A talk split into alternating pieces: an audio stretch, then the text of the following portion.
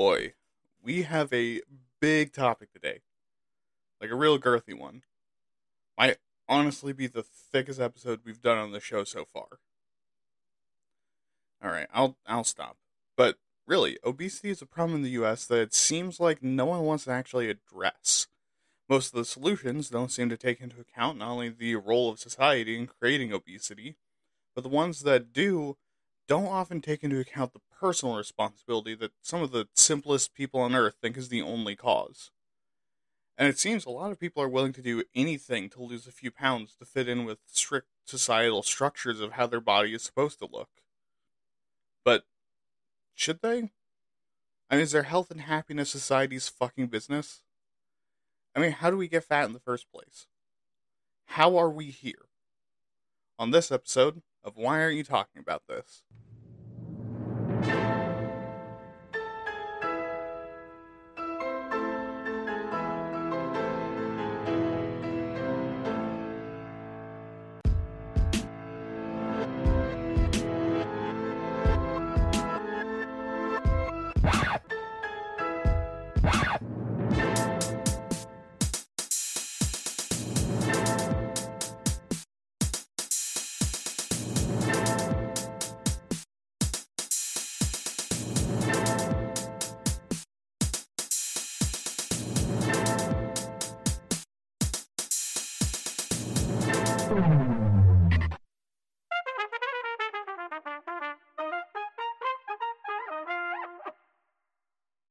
Hello, everyone, and welcome to episode 14 of Why Aren't You Talking About This? I am your host, William, and I will be your guide through yet another kind of depressing and also very close to home episode this week.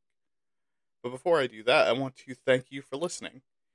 Even if it's just to give you something to simulate running away from while you're on the treadmill, or this is your self imposed punishment for fucking up on your diet, it means the world. Also, don't do that. We'll talk about why in a bit. But before we get to the show, I just want to remind everyone to make sure to download, stream, or go into incognito mode and repeatedly uh, refresh your web browser while my podcast is open to make my dopamine number go up. And make sure to share the show with your friends, family, or anyone else that doesn't mind the ramblings of a madman being pumped into their ears, too. I mean, fuck it, even if they do mind, do it anyways. Fuck them kids. Also, if you're looking at the logo, you'll notice it's a lot better. Well, that's because I got a couple of artists commissioned for that. So follow the links in the description to their Twitters and to mine and the Facebook page. Uh, and of course, make sure to send in an email for episode 20 when we look back on all the past episodes and talk them over. All right, with that, let's get to the show. All right, so today we're talking about obesity something that I have experience with. How you ask? Well, dear listener, because I am fucking fat. Getting thinner, which I'm very happy about, but still fat. Which means that when I do fat jokes today, you better not get your snowflake panties on a fucking twist about it because I'm allowed to make those jokes. You know, like making fun of nerds on my other show. Go listen to that, by the way. But, anyways, let's start with the basics. What is obesity? Essentially, it means fat. Like the literal origin of the word is from the Latin for thicker than a snicker, a much less flattering term. But in modern medicine, it describes a chronic disease where the primary symptom is a BMI or body mass index above 30, usually of fat. And being overweight, which is usually lumped into it, is having a BMI over 25. And BMI is a way to measure your tissue mass, i.e., all the soft and squishy stuff your body is made of that isn't an organ or literal shit. And this measurement is determined by dividing your weight in kilograms by your height in meters squared. Now, while a lot of people are super obsessed with BMI, it doesn't actually do a whole lot to tell you what's up with your body. Because it puts you into only five categories underweight, normal, overweight, obese, and morbidly obese. And doesn't take into account your muscle mass compared to fat mass, activity level, genes, or really anything else. Nor the variables going down with your density. Like some people are fucking brick shit houses that are five foot six short kings with, a weight of 225 but look 170 because their muscles are just dense. But their BMI would still be extremely high. Now, obesity is considered a disease. Why? Well, because it causes a wide variety of health problems because, you know, having high mass is rough on your body, whether that's fat or muscle. You know, from small stuff like aches and pains to poor gut health and high cholesterol, all the way up to cardiovascular disease, sleep apnea, and cancer, along with uh, skeletal disorders, type 2, diabe- type 2 diabetes, and mental illness. And all this comes from your body just having a hard time working and cardiovascular disease, skeletal muscular disorders, sleep apnea, cancer, and the aches and pains are all caused by the literal mechanical issues caused by just having too much weight. This makes your heart work harder, puts more strain on your bones and muscles, and because there's more cells in your body, then you're more likely to develop cancers. I mean, combined with a lot of fattening foods also being a high cause of cancer. While the mental health issues are caused by both the social stigma and the high cholesterol, digestive illnesses, and diabetes is caused by a combination of diet, chemical makeup, and the strain on your organs. And also the mental illness can also cause obesity. I think we'll pretty sure we get to that later. But but because your body isn't getting what it needs and too much of what it doesn't, then these illnesses become more likely to develop or become worse. What's the cause of obesity? Well, there there isn't one. Now, I know you're screaming at me on principle and calling me a fat little schnozzling and oinking at your car stereo. Pay attention to the road, dumbass, you're driving. But I don't mean that's fake. What I'm doing is being a pedantic asshole. Because while you can say causes, none of the following is a guarantee that you're going to be obese, just increases the odds. Because they're contributors not causes. See what I mean, pedantic asshole? So let's go down the list.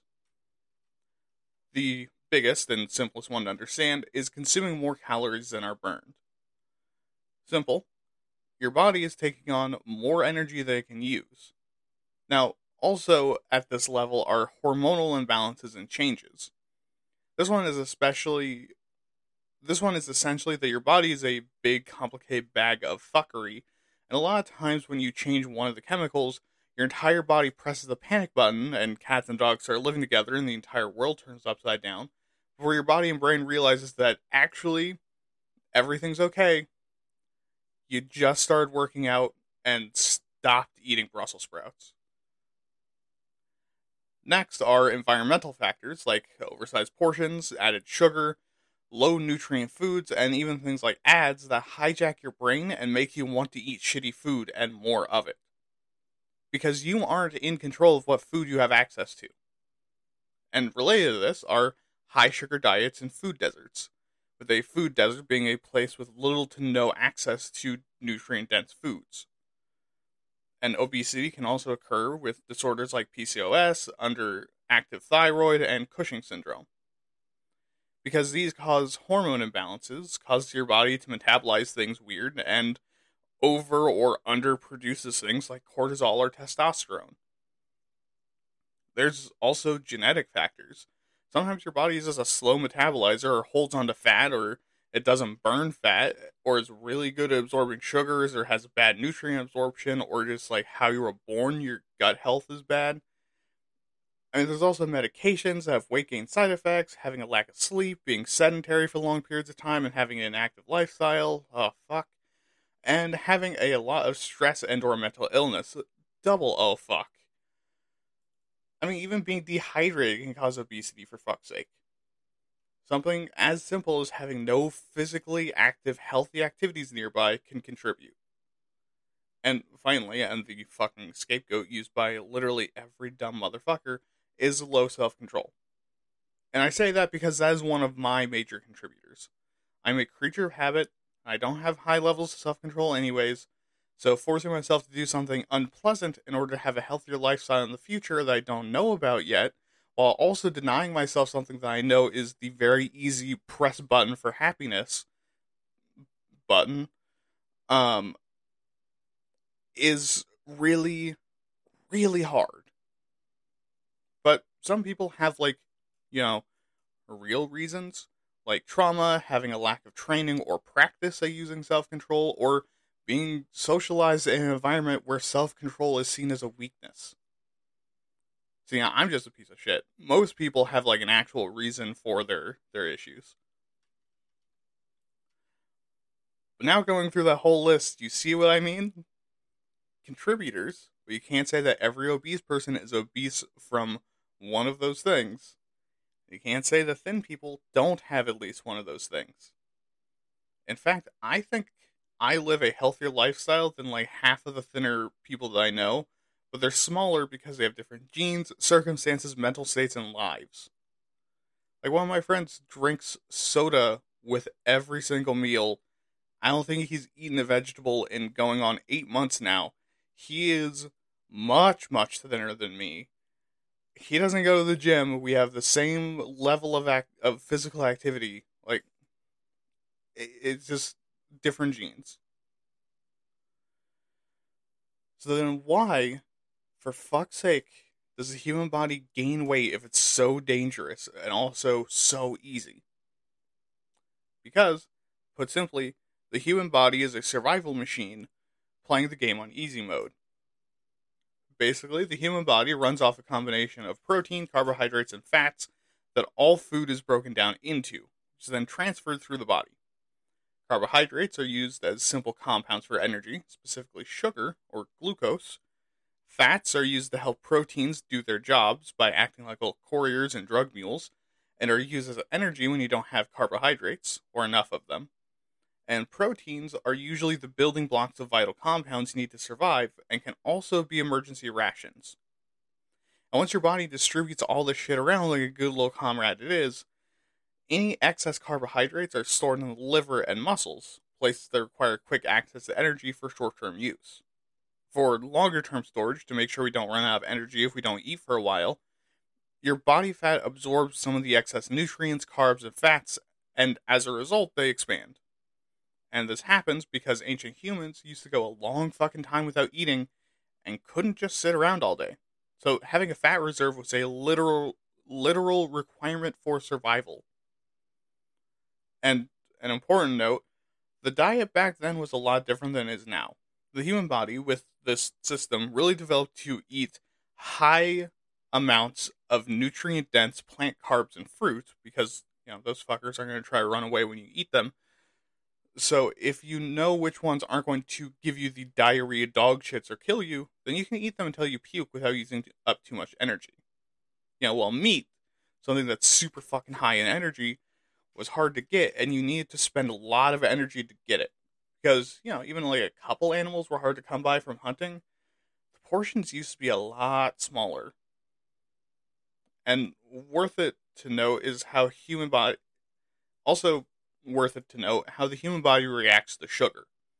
Because sugar is basically like nitro for the human body, since it's almost the exact form the human body needs to metabolize into energy your brain turns off the sensor in your stomach to tell you to stop eating because they're starting to look like someone's four fetish inflation waifu.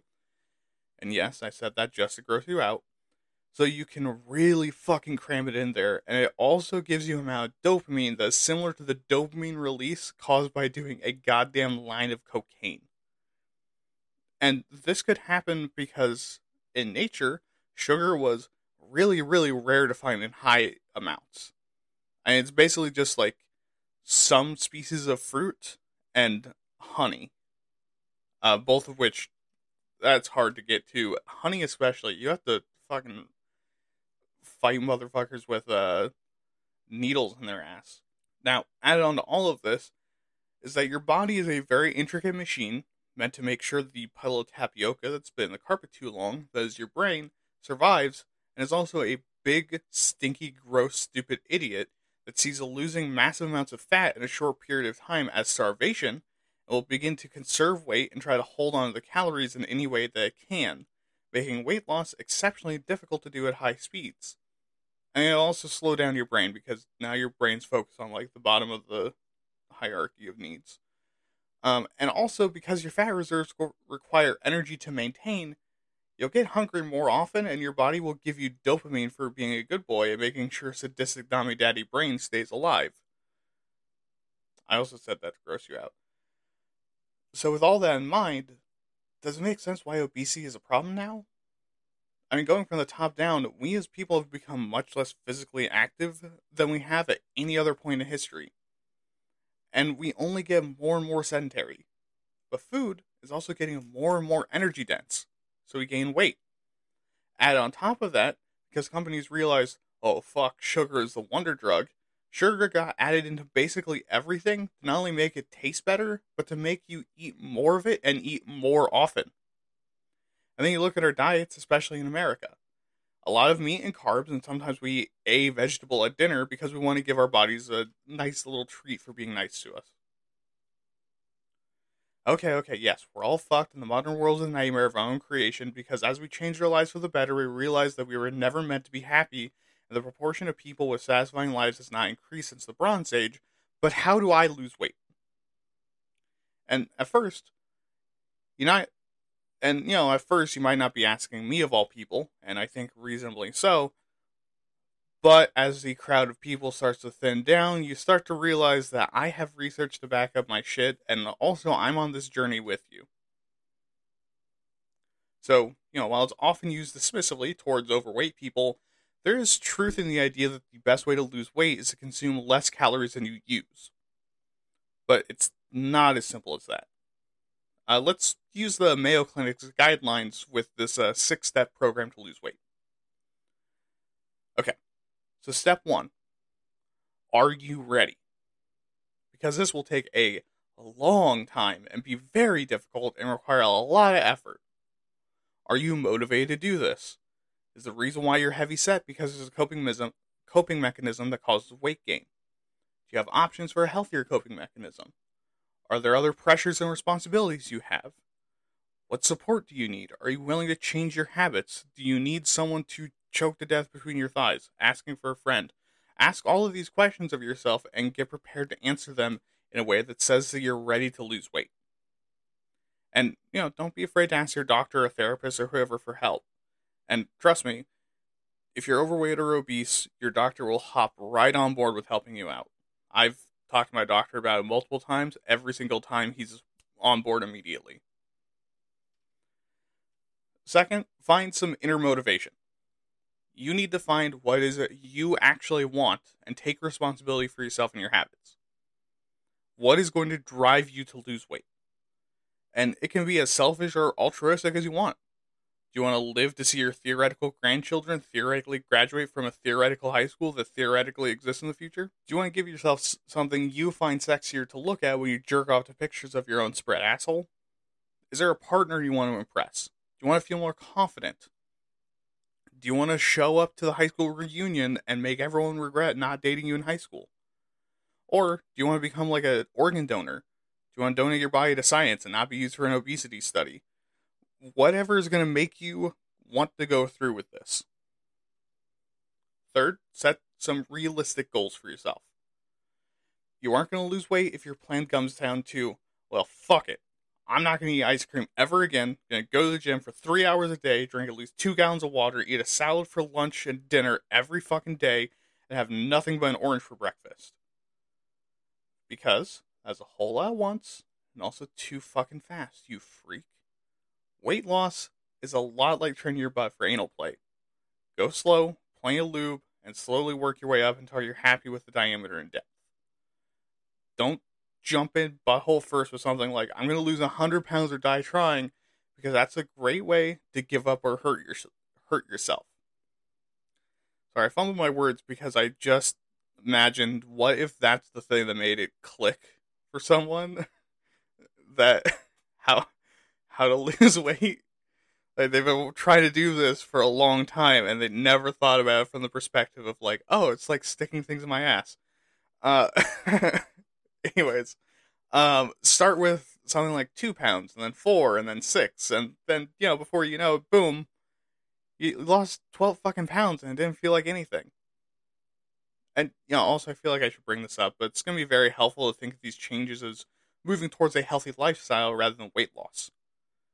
Because this little perspective shift shit, because with this little perspective shift, you're less likely to give up.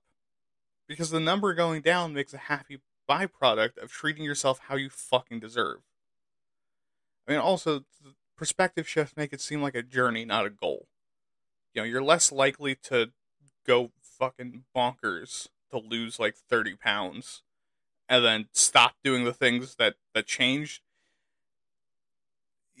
Yeah. You know what I fucking mean. Shut the fuck up. Listen, listen to the podcast, you dummy. Uh, sorry. Uh, fourth, eat healthier. Lower your calorie intake by eating less food at a time, including and especially food that's bad for you.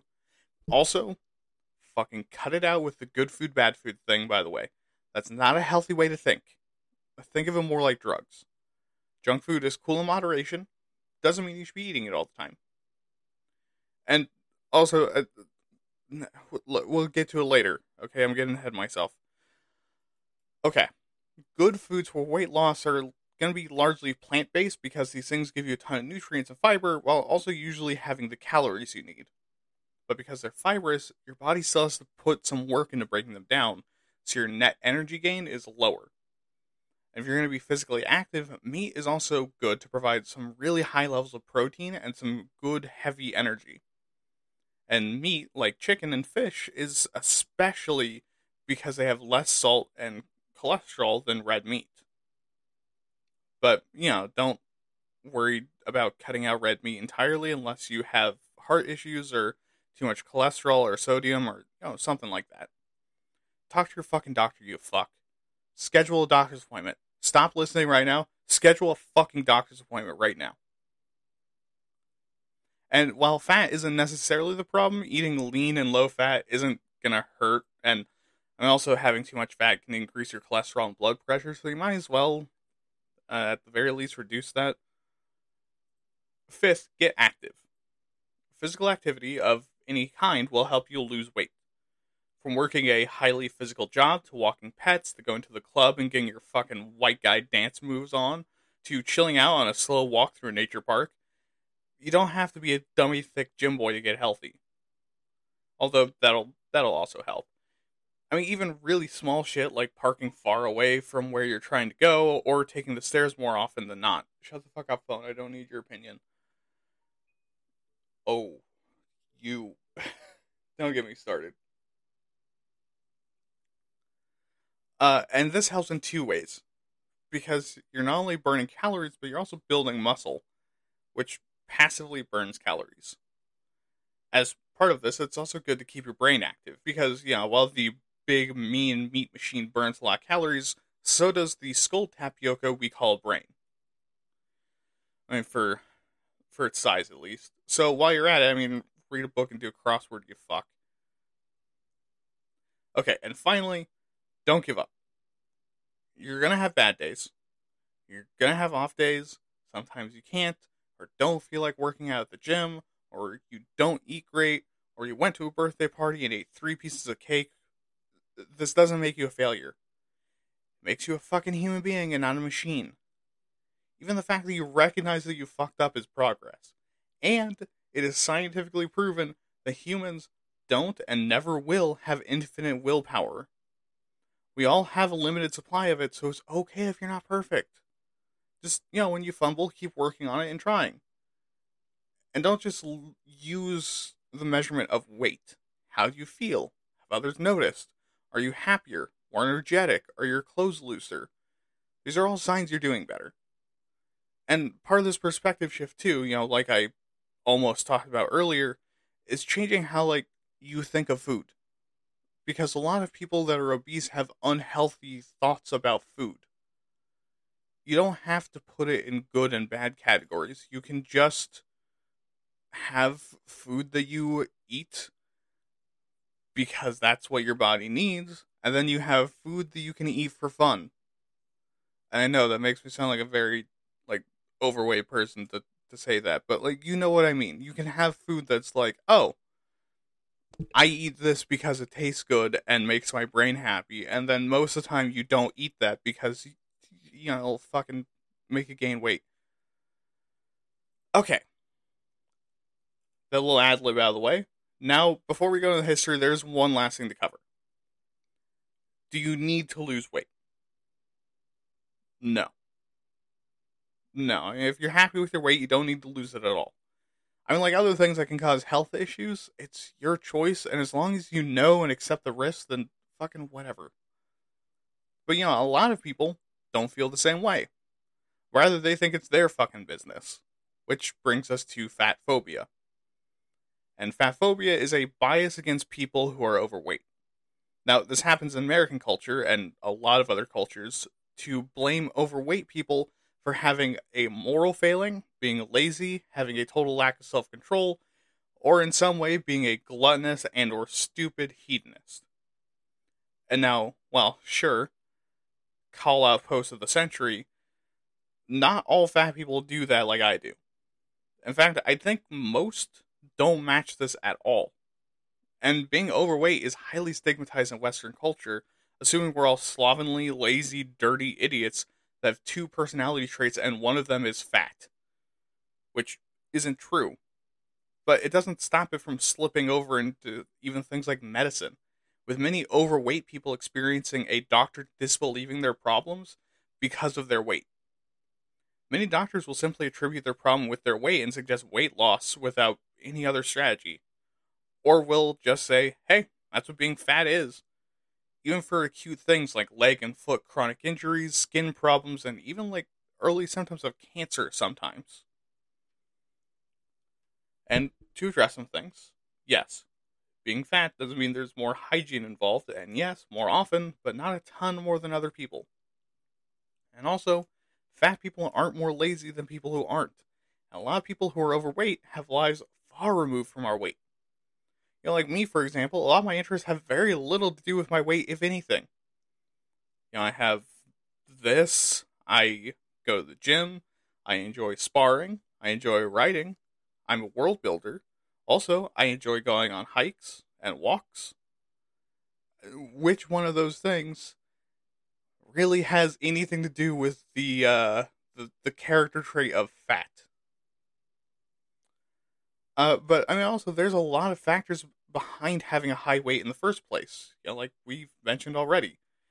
And while sure, self control and personal responsibility plays into it, I'm not doubting or disagreeing with that.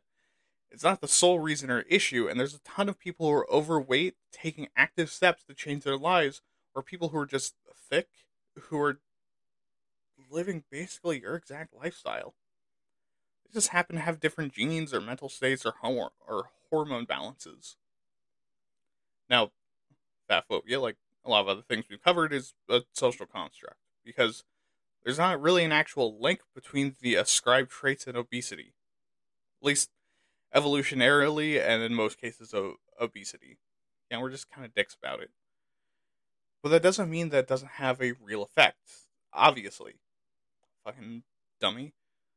There's some but there's some other harmful aspects of fat phobia as well. First, a lot of people who aren't obese or overweight tend to have some fat phobia stigma around them too, women especially.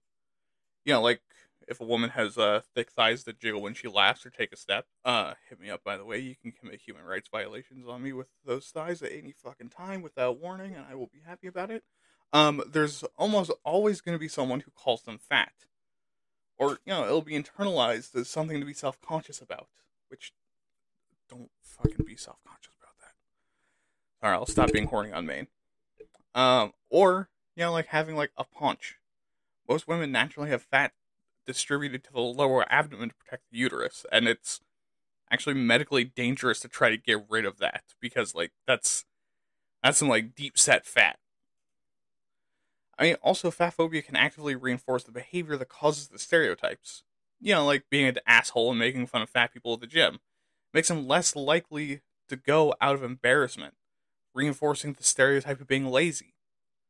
Oh, if you do that, by the way, I'll be waiting outside the gym with a tire iron you know, just to make sure you can't go to the gym either. It, it you know, it, if you do that, you can get butt fucked by a honey badger because I certainly am not going to give you a fuck. Also, another aspect is that despite being the majority of people, overweight people still experience discrimination, and we tend to contribute to the stigma because we often feel the same way about other overweight people. Which I know is ironic. It's like Uh, it's like anyone who's not white joining the KKK. Like, what the fuck are you doing? They don't like you either. Uh, but with that, let's explain why these attitudes formed in the history section. So we begin 20 to 35,000 years ago, where the first signs of obesity being important for humanity is the Venus figures. And these figures are actually something we've talked about before in the religion episode, because these figurines depicting obese women were fertility and sex idols.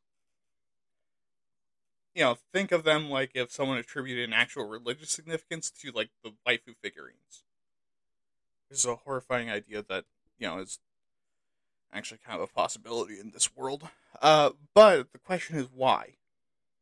Well, because during the Stone Age, food was hard to find and life was fucking hard, obesity became associated with having more than enough food. Or in other words, po- or in other words, prosperity, power, and fertility. Since the people who could be obese would be people with access to a lot of food and were thus in a very hospitable area, which also meant having babies was easier. Okay, but moving forward a bit, let's look at the ancient world. In the medicine of the ancient Egyptians and Greeks, they saw obesity as a disease. Even Hippocrates saw obesity as the harbinger of other illnesses as well, like diabetes, which, know, he, he was right. However, these cultures still had the same Stone Age ideas around obesity.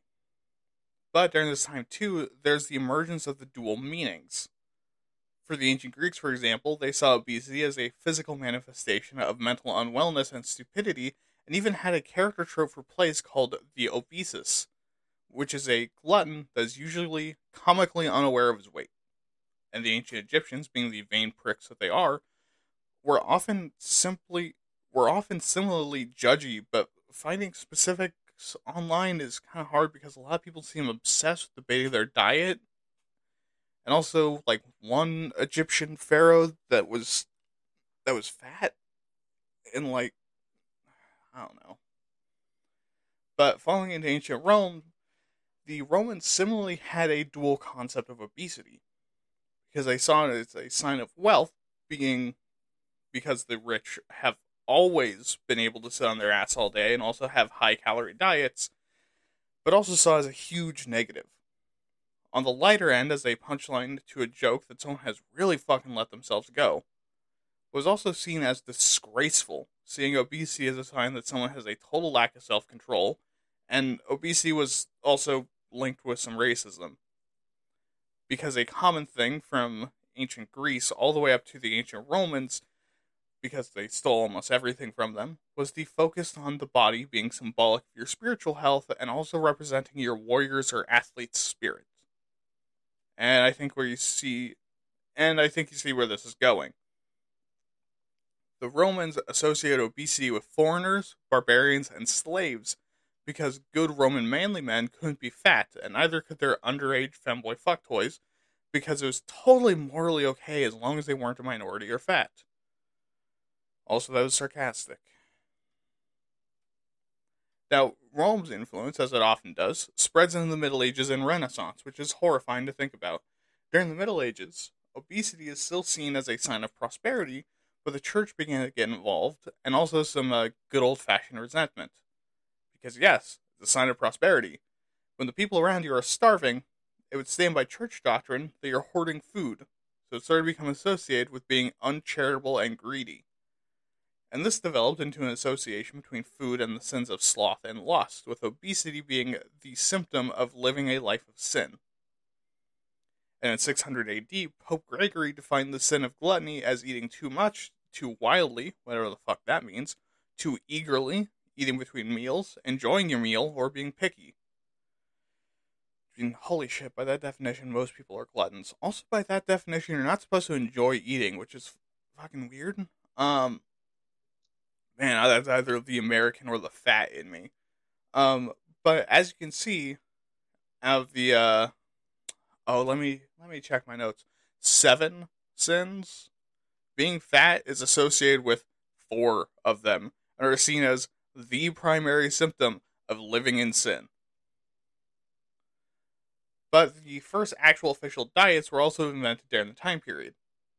Starting in 1066, William the Conqueror, yes, that one, popularized a liquid diet because, according to an anecdote that is passed around all over the place, he became too fat to ride his horse and fell off, then had to save face by pretending to praise Jesus while kissing the ground. Which, man, that's that's sad, but also that's fucking funny. Uh, so he decided that enough was enough and started to only drink for nutrients. Did he drink water, you ask? Did he blend smoothies? Did he perhaps go to the local smoothie shop and order a avocado an avocado mango Greek yogurt smoothie? No, you fucking idiot. He drank booze like a real man with hair on his nipples and also the bell end of his dick. And uh won't you fucking believe it? It didn't work. In fact, many people attribute this to his death as one night he got fucking blasted and steered his horse, which might be the dumbest and most loyal horse ever, directly into a tree and caused his guts to rupture. Yikes.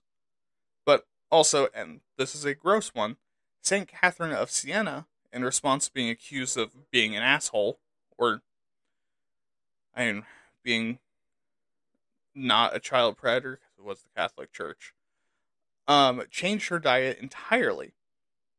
To what? Oh, communion wafers and motherfucking pus from the wounds of the poor that she would just lick right off. Yeah, you fucking heard that right. It's making my stomach turn a little bit. But she starved to death in 1380 and then became a martyr. Yeah, Catholicism is fucking wild. Um,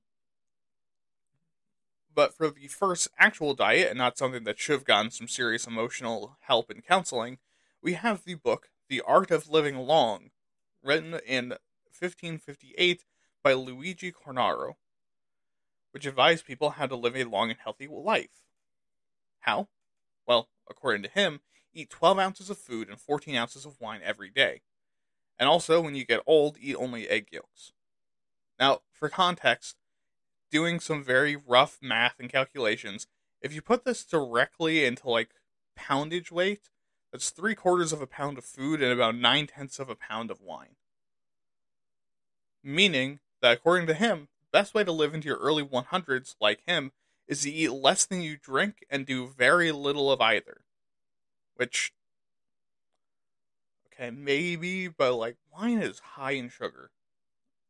But, anyways, getting quickly into the Renaissance, as the views about a lot of things in society begin to shift away from the church view, obesity does as well. Because people started to take pride in their weight as a status symbol. Because of the Roman obsession, it became more and more common to use obese and overweight people in art to represent prosperity and power, as well as to represent better times. And this was especially common with depicting overweight, attractive women for times that the artist would rather live in, which, honestly, same.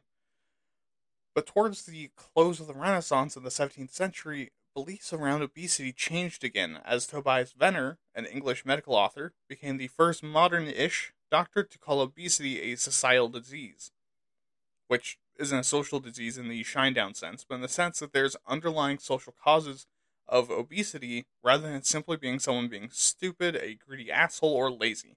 And with that, people began to look at treating obesity rather than judging people for it and putting a tiny bit more on looking at it as something that needs a treatment plan more complex than, well, just stop eating fatty and then slapping their man titties around.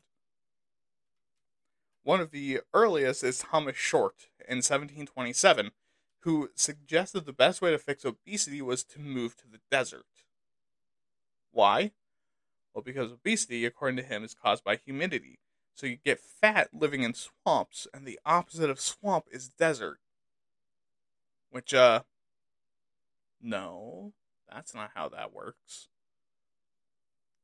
Three years later, the father of dieting and veganism, Dr. George Cheyne publishes his highly successful book called The Natural Method of Curing the Diseases of the Body, and gotta level book titles, which suggested a diet of milk and vegetables to lose weight, and he himself did it because he struggled with obesity, and this was literally the only diet that helped. And this book, along with Dr. Cheyne, set the foundations for a lot of modern concepts of veganism and vegetarianism. And now we move on to the 1800s and the Industrial Revolution. During the 1800s, the spiritual beliefs of the Christian church started becoming more important again, and the views of masculinity and femininity changed to become thinner and thinner. At this time, being small and frail was associated with spiritual enlightenment and beauty, most particularly with something called Victorian anorexia, an attempt to starve yourself to look frail and thin, as was the feminine beauty standard of the time, which was also why tuberculosis was in fashion. Yep, a terrible wasting disease was seen as feminine beauty. But men didn't get out of this scot free, with Lord Byron, the sexiest man alive in the 1820s, struggling with his weight himself. In order to keep the pounds off, he'd consume vinegar, like how people do now, to flush his body of fat, he'd oversweat, and also was debatably bulimic, going through periods of binging and purging or binging and starving. Yeah, this is why I said you don't need to lose weight, folks. It's better to be fat than to suffer your entire life because you struggle being thin. And with the rolling out of the Industrial Revolution, as farming be- begins to industrialize and people begin to work in cities with higher access to food, height and weight launches upwards, quickly reaching the genetic height cap for most humans. But, you know, not even coming close to the human weight limit. And during this time, people within the standard BMI range became preferred factory workers and soldiers, the two professions that has defined the era for basically all time, which made the cultural push towards obese people being seen as a burden on society and also not working hard enough. Also, because of the rise in workers' rights groups and socialism, and obesity already being associated with the rich, a lot of socialists and intellectuals attach obesity to the power struggle and begin to depict the rich as fat slobs getting wealthy off of your work. And with all of this, a series of diets and programs were created during the 1800s to help people fit into cultural expectations. Beginning in 1825 with the first low carb diet created by Bulat Saravin in the book The Physiology of Taste or Meditations on Transcendental Gastronomy. Fucking old book names. And in 1830, Sylvester Graham wrote that being fat is not only bad for your health, but makes you morally corrupt and sexually promiscuous. Which, uh, you know, the last one doesn't sound too bad, honestly. I'd, I'd take that. Uh, but he founded tons of health retreats, preached vegetarianism, and avoided drugs and caffeine, and advised others to do the same. He even went to, as far to invent, drumroll please, not putting a drumroll, the graham cracker. And yes, he'd be rolling in his grave right now if someone told him his crackers aren't used for health food and are instead used as bread in the sandwich of sugar dense chocolate and melted carcinogenic sugar gum that we give to children to eat like two dozen at a time. Yeah, maybe, maybe he's in hell and this is his punishment. And then, in 1860, we're introduced to the Banting diet, by William Banting, who was an overweight man that was really tired of being overweight and developed this diet, especially eventually going on to become a health advocate. This diet emphasizes proteins, fats, and vegetable roughage, which is like very fibrous vegetables. And he actually wrote out a meal plan to follow.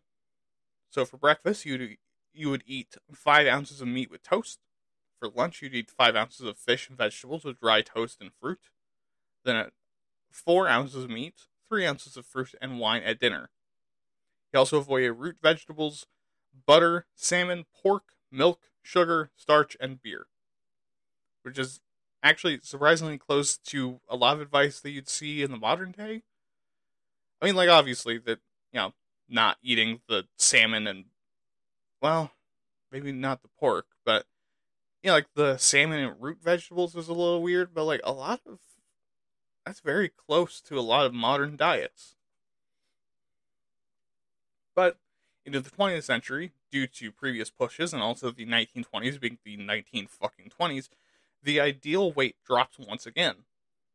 This time it's because being overweight was seen as not putting in your full effort into your work. You know, speaking of unhealthy ideals surrounding work and effort, let's move over to the American timeline. going back a little to around 1800 uh, all the way through to 1880. I mean, really, this this is really like before 1880. Um, it's just the first date I found was 1800. So during this time, obesity was pretty rare in America, with most obese be- with most obese people being upper class because you know life at the time of the colonies was fucking awful, and it also wasn't really considered like a larger societal issue. It's just like, yeah, when you get rich, you get fat. That's what happens. But beginning in 1880 and continuing through 1919, there's a sudden bump in obesity, and doctors start paying attention and throwing around theories. And with the hindsight of being 2020, what's the reason? Well, because the stereotype of corn fed good old boy American was actually accurate. See, America grew a lot of grain and corn, and it was and has been a cornerstone of our diet. And with rapid industrialization of farming, these foods became very plentiful, so American weights jumped up across the board. And through to 1940, this became more of an issue to both public and private organizations as they realized that obesity was a potential issue, and doctors began to use the good old fashioned eat less, exercise more model we're all tired of now. And then after World War II, as machines took more jobs and both men and women became more sedentary after a period of intense labor and also fucking killing people, national weight gain increased in speed and scale, especially amongst children, as television also became more popular and more kids were in suburbia, where don't get me fucking started on suburbia, but there's nothing to fucking do out here. Besides sit. If you don't have friends in the neighborhood, you just sit in front of the TV like a fucking troglodyte. okay. I'm I'm I'm ooh, I'm gonna write down suburbia as an episode. Look out for suburbia in the thirties. Um and in the mid 1950s, after recruiters from the military began to complain about the recruits for the Korean War and building off of complaints about soldiers being too fat going into World War II, and yes, some people thought that the dudes going to war for World War II were too fat. Imagine how they'd feel about that today. Uh, with this combo, President Eisenhower was getting worried. And then America fell behind other nations on the average fitness level. So Eisenhower, ever the man to slap his dick on the table and call you Sally, founded the President's Council on Youth Fitness in 1956. And like Eisenhower's other slapping dick Sally moments, uh, this this fell kind of short because there wasn't much of a clear purpose, and the definition of fitness was kind of amorphous, and they didn't really do a whole lot to address that. And because of infighting and politicking, and also not really knowing what the fuck they were supposed to be doing, they didn't do much and the little they tried to do got very quickly compared to communism and fascism, one of which we were currently doing a Cold War with, and the other we just got done fighting instead of electing them to the fucking White House. So the council uh, pulled away pretty quickly and just kind of uh, kind of just like fucked around for a bit. And now we move on to the 1960s. As fast food and restaurant dining becomes popular and more common, weight begins to increase again. And because of the slowly decreasing level of activity required for most jobs, and how fucking badass the television got, people became more and more sedentary. And to fight this, the hunk of sexual nougat JFK during his term focused heavily on fitness. Fitness, dick in your mouth. Uh, a month after his inauguration, he rearranged the PCYF like he did Marilyn Monroe's guts, and Raw Dog dumped Charles Wilkinson and his jism in there. Charles to run the uh, PCYF and his jism because JFK didn't fuck around with condoms. Anyways, in 62, he found an old executive order from Teddy motherfucking Native American cucking Roosevelt challenging U.S. Marines to do a 50 mile hike in 20 hours uh, which is an average speed of 2.5 miles per hour over 20 hours without stopping. Everything that sounds easy, go touch grass, you fucking troglodyte. Hiking like that is intense. JFK, finding this cool and also funny, you know, like most of the things that he does, uh, reintroduced this, and over the next year, it became a running joke that the press secretary, Pierre Salinger, refused to even try after JFK assigned him to report on it. Doing the hike with the Marines. And the US public took all of this as a public challenge from the president, back when that was something that people would respect. And this spawned a national fitness campaign, with federal, local, and private organizations and governments mass producing massive amounts of fitness related media, and eventually spawned the nightmare that is the f- presidential fitness test.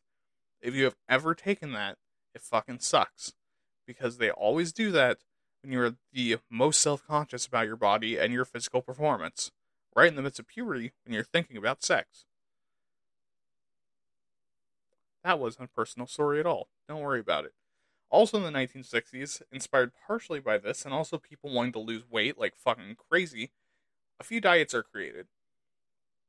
First in 1963 is the origin of Weight Watchers, where New York, as a group of women, founding a support group and accountability group to keep each other on track with their diets, and they eventually started counting calories, and then they made a point system, and then they became a cult, I mean, a nationally recognized dietary program that's become increasingly more complicated over the years to stay relevant. Kidding, my mom used to do Weight Watchers, and it really felt like a cult when I attended the meetings with her. Uh, and this is also followed up in the next year by the creation of the Drinking Man's Diet, being aimed directly at manly men that want to lose weight and stay trim without the other oily manly men thinking they're a bottom that takes a dick in the butt, and women to be turned off by their beta male energy radiating off of them.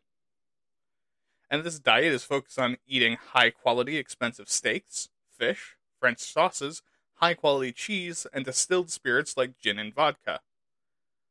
Which sounds like the perfect way to get the most clogged butthole ever without actively having a thick, massive girl cock in your ass. Also, if you have that, hit me up. My phone number is. Alright, and then in 1966, the USDA finally requires ingredient lists to be written on packages, followed by requiring nutrient and dietary information being printed on foods making health claims by 1973. Now, also in the early 70s, sugar started to get added to everything, starting with baby formula. Yep, fucking baby formula. But then by the late 1970s, high fructose corn syrup, a cheap sugar alternative, is developed and is used in processed food instead of sugar because it does all the same things sugar does, but it's a lot more addictive.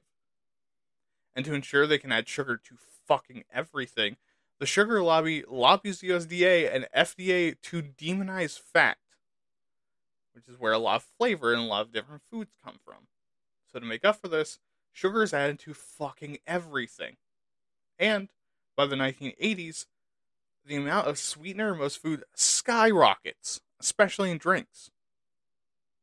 And somehow, not seeing the writing on the goddamn wall, America panics in the 1980s as definitely out of nowhere and totally not because of the easily foreseen consequences. The obesity epidemic begins, with more people becoming obese faster than ever. And look, I gotta say, just as a side note, if you want to boil American culture down into like one thing, that's it. That's exactly what it is. Doing the wrong thing that even in the moment you should fucking know is not the correct thing to be doing, and then being surprised 20 years later and panicking and having a moral issue about something that you yourself caused. Yeah, that's like, I don't know, that's like fucking like drunk driving, which everyone knows you shouldn't be doing, and then you kill someone, and then when you get out of the hospital, you're like, well, god damn, we gotta do something about these fucking drunk drivers. They're everywhere. Like, you're the fucking problem. Anyways, yeah, that, for for those of you who are outside the country listening, that is what you need to know about American culture. We are a culture we are a culture that is the equivalent of drunk drivers. Um and to help address the rising obesity, um, the Nutrition Labeling and Education Act passes in 1990, which is funny because in the 80s we started panicking, and then in 1990 is when we do something about it, requiring all food to have nutrient labels. And again, another part of American culture, when we do do something, it's not much, and it doesn't help. Which then followed in 1992 by the invention of the food pyramid, which has since been derided by dietitians and scientists for decades for being heavily inaccurate, exceptionally unhelpful, and also very, very biased, especially because it doesn't give you numbers. It just shows you this is what you eat a lot of, this is what you don't eat a lot of. Uh, also, this is a system we still haven't entirely abandoned. I mean, that also mostly brings us to the modern day, with the obesity epidemic continuing to be a problem, and a lot of organizations looking for ways to address it, including banning soda in school, calorie counts on menus, and advocacy for better designed cities to help people lose weight. And with that, let's go to where we are now. Okay. So before we get into the nitty gritty of what the problems are, let's look at the stats about the data around obesity. And here's two things to note first.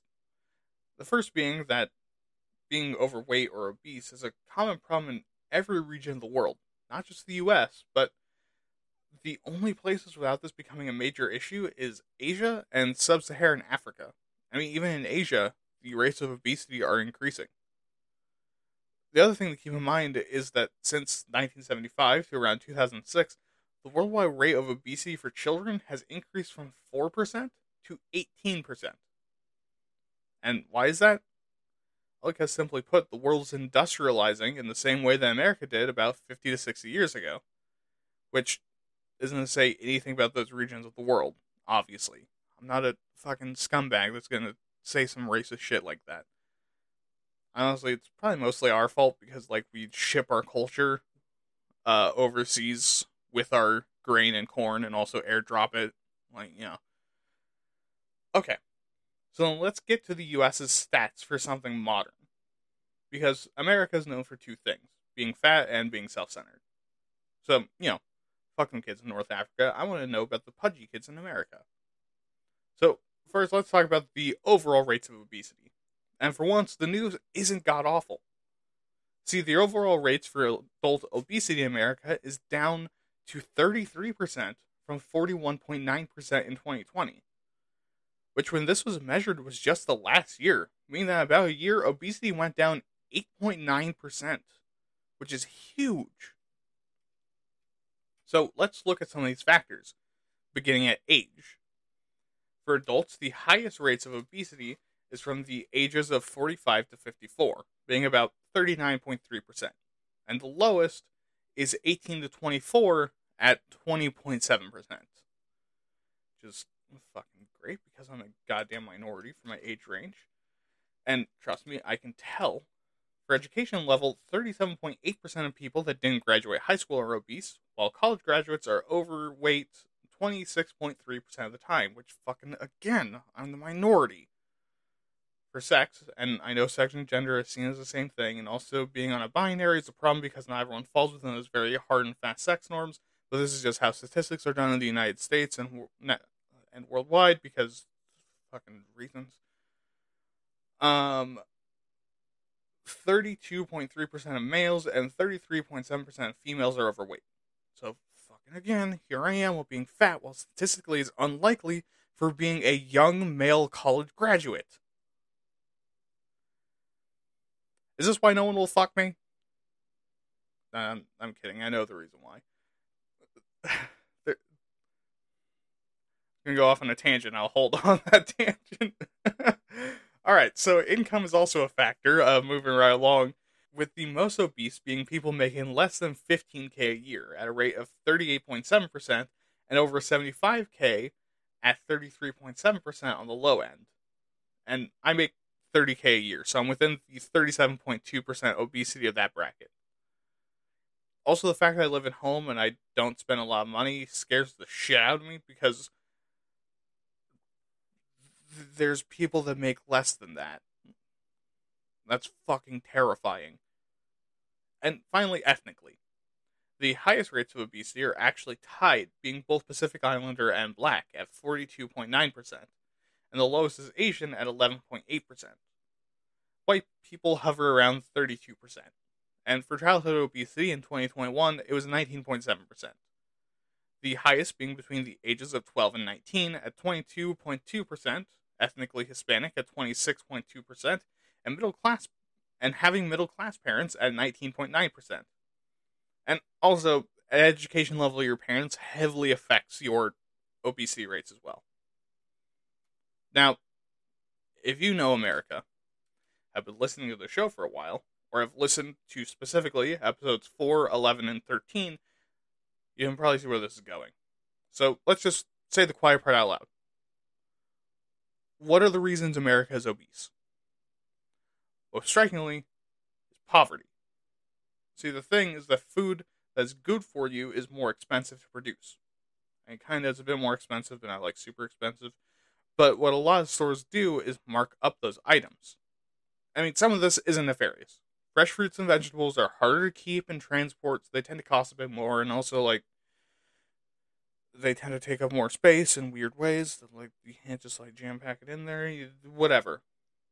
But it is also a bit nefarious because food that is less nutritious tends to keep easier, be a lot cheaper to manufacture in the factory because you get more out of it, and can be produced in massive quantities without like the same level of care or engineering. Which means that when you go to which means that when you go grocery shopping and don't have a lot of money, you have to buy food with poor nutrients, meaning that you're getting malnourished while still eating calories, meaning your body is still fucking hungry and pressing the panic button over and over and over again, telling you to eat more because it doesn't have enough iron. And these foods are usually pretty fattening as well, especially having high sugar content because these companies want you to eat a whole lot and not get full. And this creates what we talked about earlier food deserts, which is, again, a place where nutrient rich food isn't locally available. Now, another reason why we're more obese is related to this being a massive increase in calorie consumption with increased portioning. And why is that? Put simply, corporate profit. The more empty food sold to you, the more likely you are to come back and less full you feel because your body isn't detecting nutrients and are instead just passing food through your butthole. You know, like Taco Bell. But in relation, because of the sugar put in these items, they're addictive and also turns off your full reflex. So when you come back next time, you buy more. Because of all of this, they make money hand over fist. The other problem and reason is because cities and the modern lifestyle aren't designed for healthy living. Most cities aren't walkable, lack parks and public transit, lack plant life, and are filled with pollutants, are literal heat sinks because they're filled with extremely heat absorbing cement and buildings. Most activities available involve, uh, involve food or sedentary activity, and also a lot of cities, if they're not like extremely dangerous, has the reputation of being extremely dangerous, so people don't want to go outside.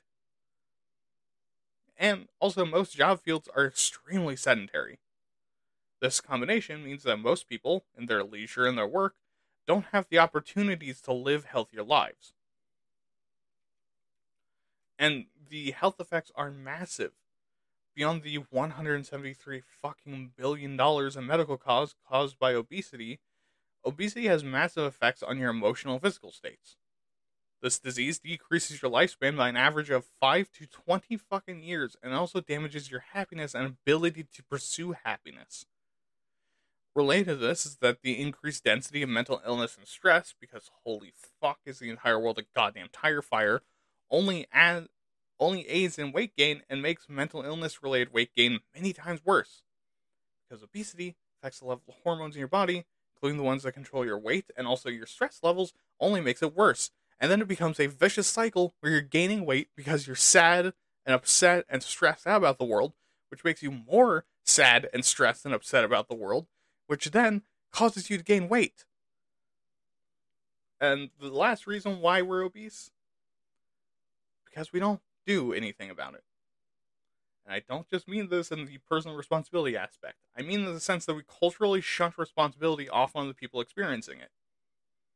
When we talk about society having a problem with obesity, we tend to shrug this off being on society's shoulders by shouting about personal responsibility It's not how we talk about other forms of not only physical and wellness, but also emotional and mental disorders, which includes an old topic, drug addiction. even with drug addiction, while we do put off on the individuals to fix, especially in like the assholes that are like, oh yeah, just fucking let them die. we we do have things like rehab and also advocates for their treatment, which is not really how we treat obesity. But with that, we also need to look at some other hurdles to addressing obesity. Uh, uh, firstly, only one tenth of Americans eat their daily recommended serving of vegetables, and about 40% of American households don't live within one mile of stores selling affordable, healthy food. Makes it almost impossible to get good quality food in the first place, and most people don't even know what they need to be eating. In addition, less than half of all Americans are within walking distance of a park. Only about a quarter of all Americans, adult and adults and children alike get enough physical activity. Added to sedentary jobs, sedentary school and study, and a lack of access to good exercise. And I know what some of you motherfuckers are going to say oh, we'll just go on a walk in the park or do some push ups. And it's not that fucking simple. It's a lot easier when it's fun or you have to do it. In a lot of places, it's either dangerous to walk outside because other people, or the weather, or the motherfucking architecture being so terrible doesn't let you so much as walk down the road safely, or it's not really available since the architecture doesn't even let you go on walks, or you don't have access to like a vehicle to drive to a place that has a park, which is fucking ridiculous that you have to drive to see nature. Sorry, this is getting into suburbia again, but let's just go to the opinions on obesity real quick before I fucking freak out. Okay, so let's first ask what people think the impact on society is and what the government's role should be. So, 63% of people believe that obesity has consequences beyond personal impact, while 31% believe it only affects individuals. Now, here the 63% are right, because the more unhappy the higher number of people there are, the more unhappy society is overall. I mean, that's just basic math. And obesity also decreases your efficiency and utility because, you know, we live in a capitalist society and if people being unhappy and also medically suffering won't move you, then the injury to the economy will. Oh, uh, by the way, that one's for you, Ben Queer Coded Shapiro. Thanks for listening so far. You know that man has never made his wife wet. Anyways, uh, now quickly we should also note that 69%, nice, of Americans see obesity as a major health issue, with cancer being the only one that beats it out at 79%. Wait, also, I just realized that does mean 21% of people think that cancer is not a big deal. Shows you uh, somehow people are always dumb. Um, and also, 42% of people think that the government should do something, and that 54% of people don't think it's the government's business. Which, I mean, look, that's kind of arguable. And the government doesn't really do much right, anyways. And then even when they do, it's far too late to actually be helpful. And then the times where they do do something in time, it's like, what the fuck was even the point of doing this? You're not helping at all. That being said, about 61% of people believe the government programs at least do something. So, with that, let's let's look at some of the things that have been suggested to the government to reduce obesity. Firstly, is requiring restaurants to have calorie counts. That if you have calories printed with the food, people are more likely to pick lower calorie options. Well, sure, you can argue that you've done this and that there very well might be stats that shows that works. Most restaurants, at least in the part of the world where I'm at, don't make this easy. A lot of people I'm familiar with aren't paying attention to that because we have all collectively agreed that if we know the amount of calories we're eating for fucking lunch and not for a whole day, we'd cry and then swear off eating altogether. But 67% of Americans favor this. Next is banning unhealthy food ads in children's programs, which, uh, pretty self explanatory. You know, you can't be sponsored by Hershey's or play McDonald's ads on kids' videos or Cartoon Network. Uh, 55% of Americans are in favor of this, which is fucking weird that the number goes down when, like, three quarters of American politics is apparently all about protecting the children. You know, almost like that's not really like an actual thing that people care about, and it's just like something that you say to uh, make your point sound better. And you know, just so that you know I'm not like other political commentators. Fuck the kids. This is for me. but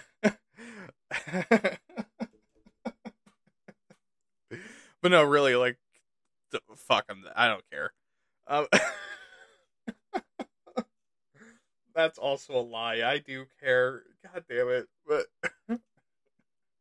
okay. Anyways, um, so the next three are all related. Uh, so we'll cover them all at the same time. Prohibiting trans fats, raising taxes on sugary food, and limiting soft drink size. Trans fats are basically like added fats and fat that doesn't really have any nutrients, which increases your level of cholesterol and also gives you the shits. No joke, if you're shitting like someone pouring out a bucket of extra chunky gravy into a uh, metal pipe in the ground, you probably have too much fat and not enough fiber. You're welcome. Also, if you are pouring extra chunky gravy into a pipe in the ground, I want you to. I. I why? Can you answer me why that is? And 44% of Americans are in favor of forcefully reducing trans fats in foods, which I'm sure some of that is because it has the word trans in it. And 100% are in favor of me never fucking saying that again. Raising sugar taxes is meant to increase the cost of sugary food, disincentivizing buying it. Now, remember what we said earlier about how poor people can really only afford sugary garbage? Yeah, that means most people couldn't afford to eat anymore. Now, reasonably, 35% of people favor this because it's not going to hurt anyone but poor people. Ben, stop jerking off. I can hear it from here. Okay. And finally, with the soft drink sizes, it's basically just stopping people from killing themselves by buying a 128 ounce big gulp. And only 31% of Americans are okay with this.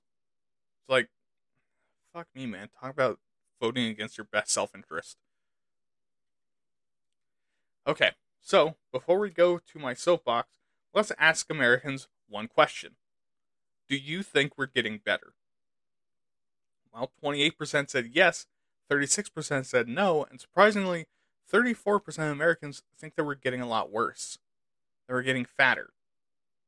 Which I think can really fall to how much we focus on this without saying anything to fix it.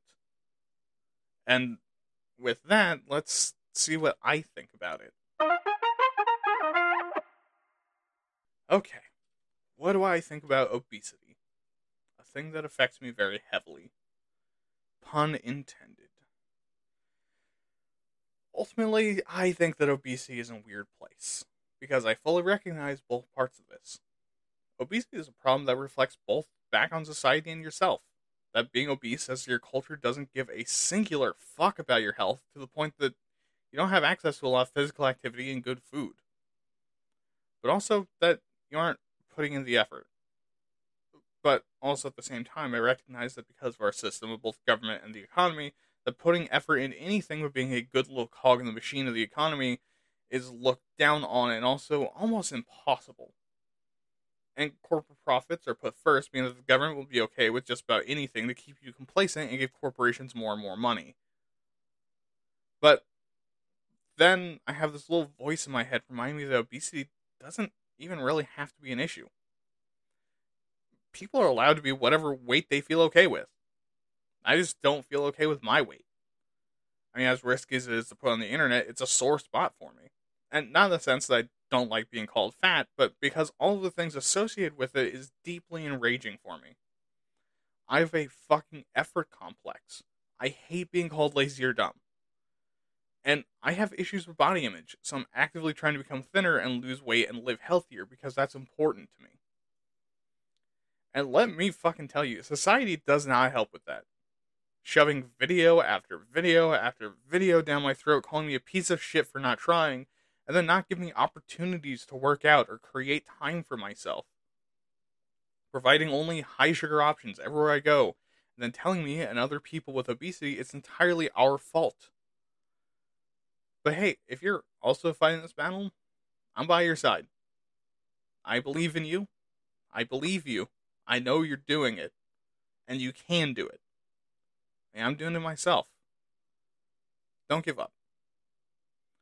If you're happy with your weight, I'm not only exceptionally jealous, but also good for you. But uh, yeah, um, let's just let's go again. Okay, and there's episode 14. Thanks for making it to the end if you're receiving that the big bad fat man said some words about being fat. Anyways, if you have opinions, advice on how to make the show better, anything that's worked for you, thigh videos, uh, especially that one, really anything else you want to tell me, make sure to email me at waytatpods at gmail.com. That's W A Y T A T P O D S at gmail.com. Remember to check out my other podcast, Waytat Nerd. I do basically the same thing, but with nerd topics like fantasy, sci fi, role playing games, etc., where I hope you'll like the topics just as much. And also remember to follow me on Twitter at waytat underscore pods for more episode announcements. And also make sure to check out the Facebook page. I don't really have anything posted there at this point. Um, but I do have one. It's uh the I believe it's called the uh why you're talking about this uh podcast. Um and with that, have a good night. Don't murder. Have fun. And remember, corporate greed leads only to decay, physically and morally fight back. This has been Why Aren't You Talking About This? And I've been your host, William. Good night.